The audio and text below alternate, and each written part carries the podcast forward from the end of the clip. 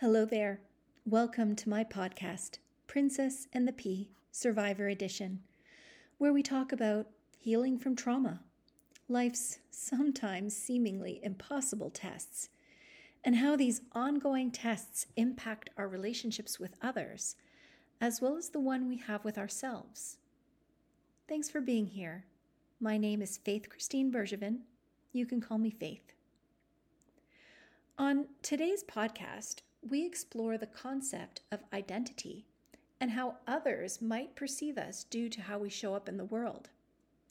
I share my own choice of being vocal about my experience as a survivor of sexual assault and what that means for me in my relationships and in the world now that I'm out. Listen to consider what it means to weigh the cost of silence versus the cost of speaking out authentically and decide for yourself which cost you most want to bear, because the choice is yours. Is this just another box? On silence, privacy, and speaking out. This week marks three months since I started Princess and the Pea Survivor Edition, which means it's been three months since I began sharing my story and breaking my silence. The question I have today, though, is this How do I not be defined by what happened to me while still sharing what I've learned? I started this publication in part to reduce stigma and release myself from my silence.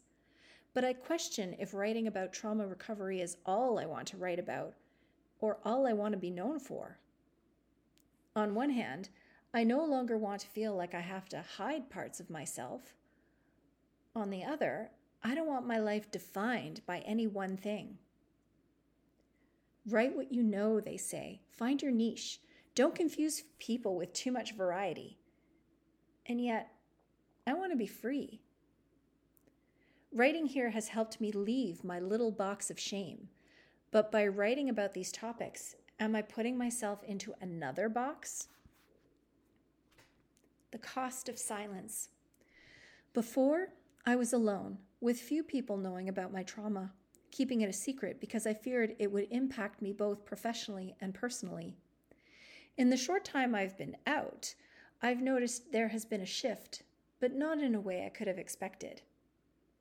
Since beginning to write publicly, I have realized how much pressure I was placing on some relationships simply because I was living in silence. My world was rather small. It would appear I was not owning my story, not fully, anyway.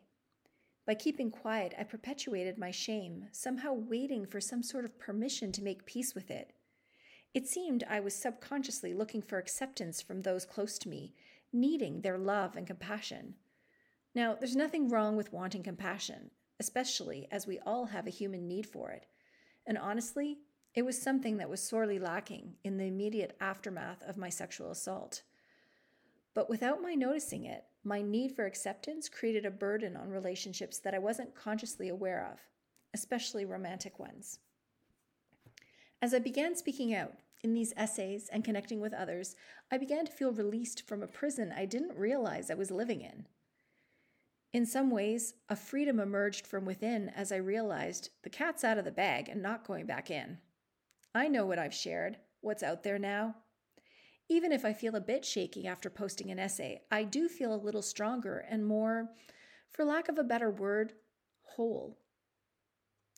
As I strive to live in greater alignment with who I want to be, I learn every day what it means to heal and how I exist as a survivor.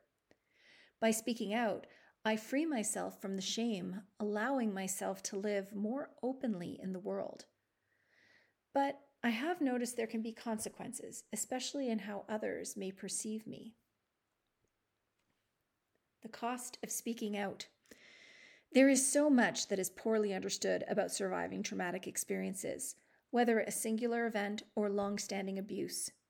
Speaking out means, on some level, losing some of my privacy as more people learn about me and read the stories I write.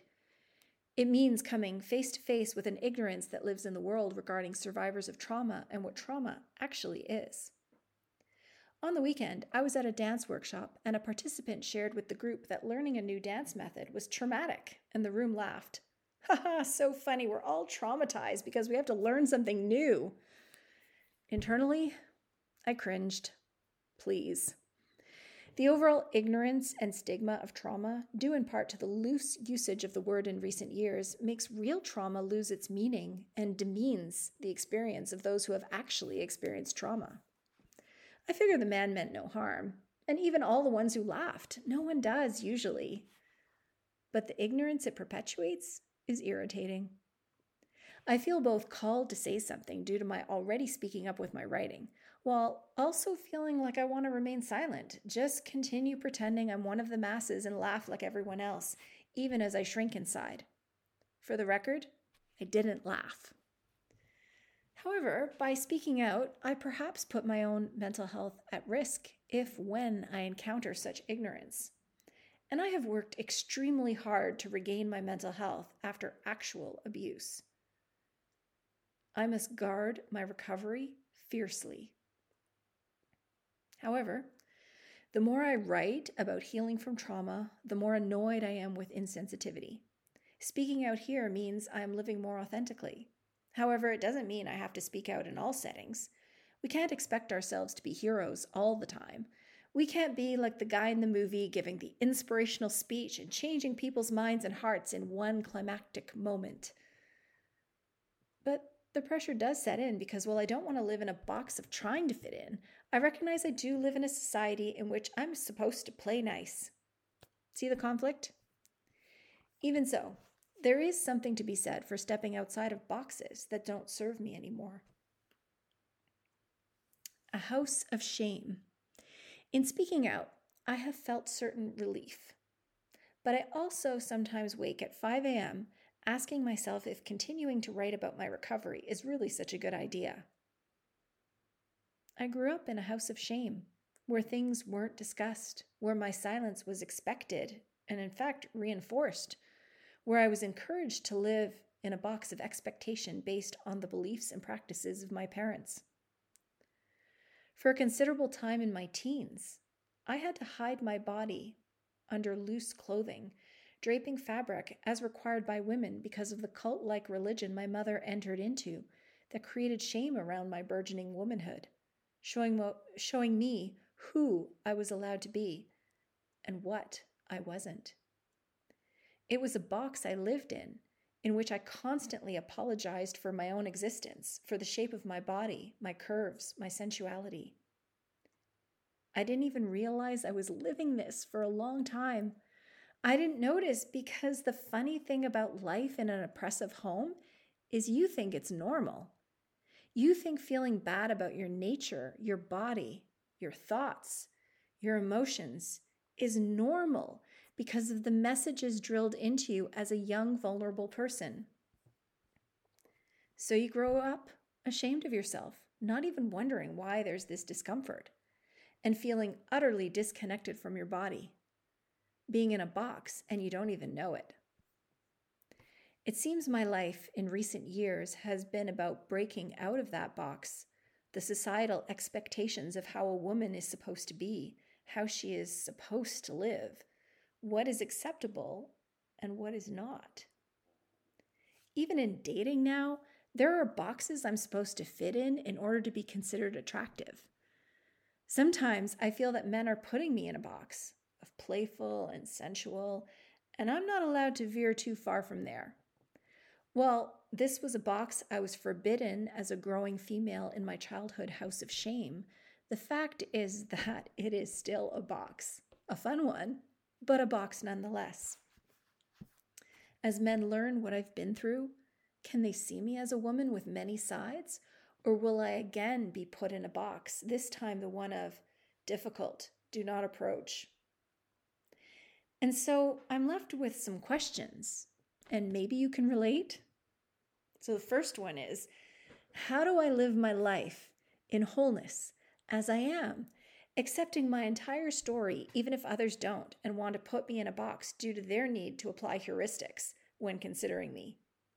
And two, how do I build a life that is authentically mine, honoring my privacy, guarding my healing, while also allowing myself the freedom to show up in the world where I can create and continue to build a life that makes sense for me.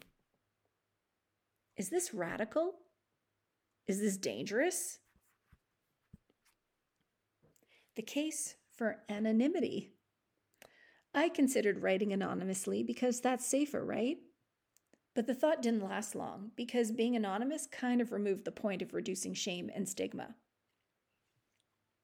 This choice is not meant to shame anyone who decides not to speak out.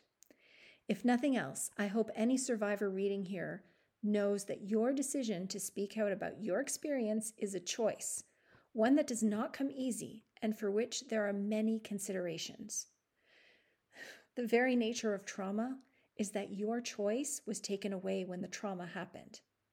And so part of our recovery is reclaiming our right to choose. Part of your recovery is reclaiming your right to choose. But for me, for many reasons, my time had come. I read recently about this idea that holding on to something painful was like holding a glass of water. It's fine for a while, your arm there outstretched holding that glass for an hour or two or three or more. But after too long, that glass of water gets heavy and the arm gets tired. This is where I was three months ago, tired of holding on. Even though I felt I had to hold on for the purpose of maintaining an image or being acceptable to others, honestly, the cost got too high. It got too heavy holding on to a secret that was just there, stagnant like water left too long in a stale glass. So I am here with my full name, speaking about the aftermath of trauma. Even if I don't want to be known for only this one thing, I do have the need to feel free to talk about it when I want to. Outside the box.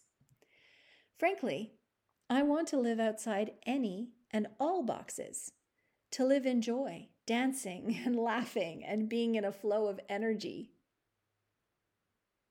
But we can't always be free and joyous. Sometimes our flow of energy is blocked due to being human and living a stressful life and having had certain experiences. We all have things we've gone through, and we all have had sad and difficult experiences. What's the healthiest way to process these experiences? Do we bury it or do we talk about it? We know through science and lived experience that sharing with others helps talking helps as it creates community and fosters a feeling of support. It doesn't mean that's all we talk about, but knowing there is freedom to do so, that's where we get to step outside of our respective boxes. Writing has helped me release in many ways. First, for myself, and then in sharing and making connections with others who have been through similar experiences. I write my way out of the box of shame. But I don't want to write myself into another one. I risk this by speaking out. Some may put me in such a box, the rape victim survivor box, and may not be able to see me as anything else. This box, this brand, this story, the connection of this story to myself may be problematic for those who like to place people into little boxes because it's simpler for them. As discouraging as this may be, it may be an issue I have little control over. By writing about challenging subjects, I am inviting commentary and opinion. People can and will make judgments. It is part of the risk in the reveal. But along with the risk, a new world has started to open up, a world of growing connection. My new intention. In sharing my story, I've encountered others who have been through similar experiences. I've even connected with a therapist in another country doing what I'm doing, being open about sexual assault and being a therapist, among other things. When I found him and saw what he's been doing, I thought, cool, another therapist. In fact, I sighed in relief since I'd thought I was the only one. Even though I have made many connections in the past few months, this one remains the comforting one for me, and he doesn't even know it. So, this sharing This speaking out has released something in me that has brought comfort and freedom. I'm glad to encounter others walking their journeys in the aftermath of betrayal and loss and speaking out about their experiences. This helps me feel less alone, more connected. As I consider where I want to go from here, three months in with this publication and at the beginning of 2023, I have a new intention. Up till now, I realize I have been coming from a place of protection. And that was important. I needed that.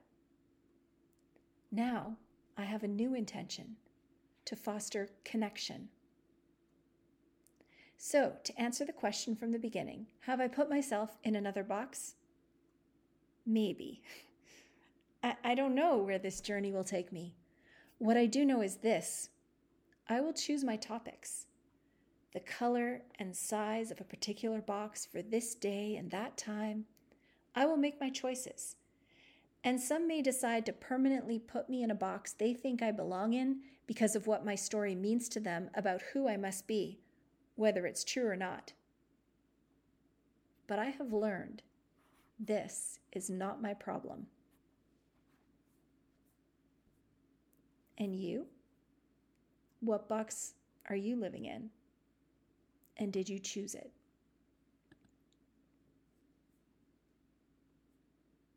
And so it ends. Today's piece has two footnotes. And here we are in the footnote section of this essay. So I used a word that kind of excited me when I first learned it. It's a word called, um, the word is heuristics. So I'm going to give you a little definition um, that I include in the written essay. And this is for the people who are listening but don't have the essay in front of them. Heuristics are mental shortcuts that allow people to solve problems and make judgments quickly and efficiently. These rule of thumb strategies shorten decision making time and allow people to function without constantly stopping to think about their next course of action. However, there are both benefits and drawbacks of heuristics. While heuristics are helpful in many situations, they can also lead to cognitive biases. Becoming aware of these might help you to make better and more accurate decisions. So, heuristics are really useful for us because if we had to really think of all the ins and outs every time we made a decision, we would be frozen most of the time and not able to make decisions and move forward. So they are a mental shortcut that are helpful. But as this definition um, tells us, they can lead to cognitive biases. So we can make quick decisions about things that aren't really thought out. And so the point of using this term, this idea, mental shortcuts, is talking a bit more. I'm trying to talk about identity and how if people make judgments about other people based on one or two facts they know about them, you don't really get to see who the person is. So that's why I use that word to kind of caution us that before we decide a person is a certain way, to really broaden our view and consider that there might be other options.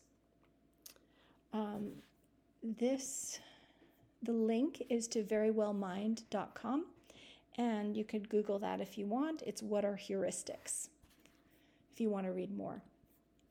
My second footnote um, links to an article that's called Shared Pain Brings People Together.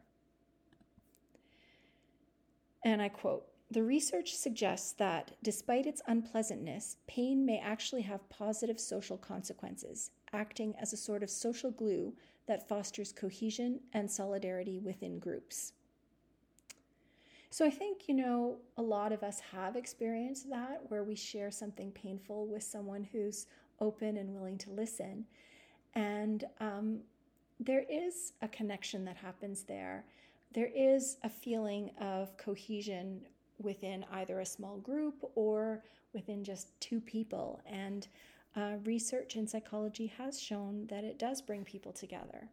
And so I think it's important that, you know, when we consider about you know, being positive in the world, like that's important, but also not forcing ourselves to stay in one particular box, like, oh, you have to be happy or you have to always be in a certain way, because that actually limits us. If we allow ourselves to actually, you know, share our pain with um, a trustworthy person or a small group where there's trust, um, it can be something that can create connection with other people and help us feel more um, loved and accepted within our groups.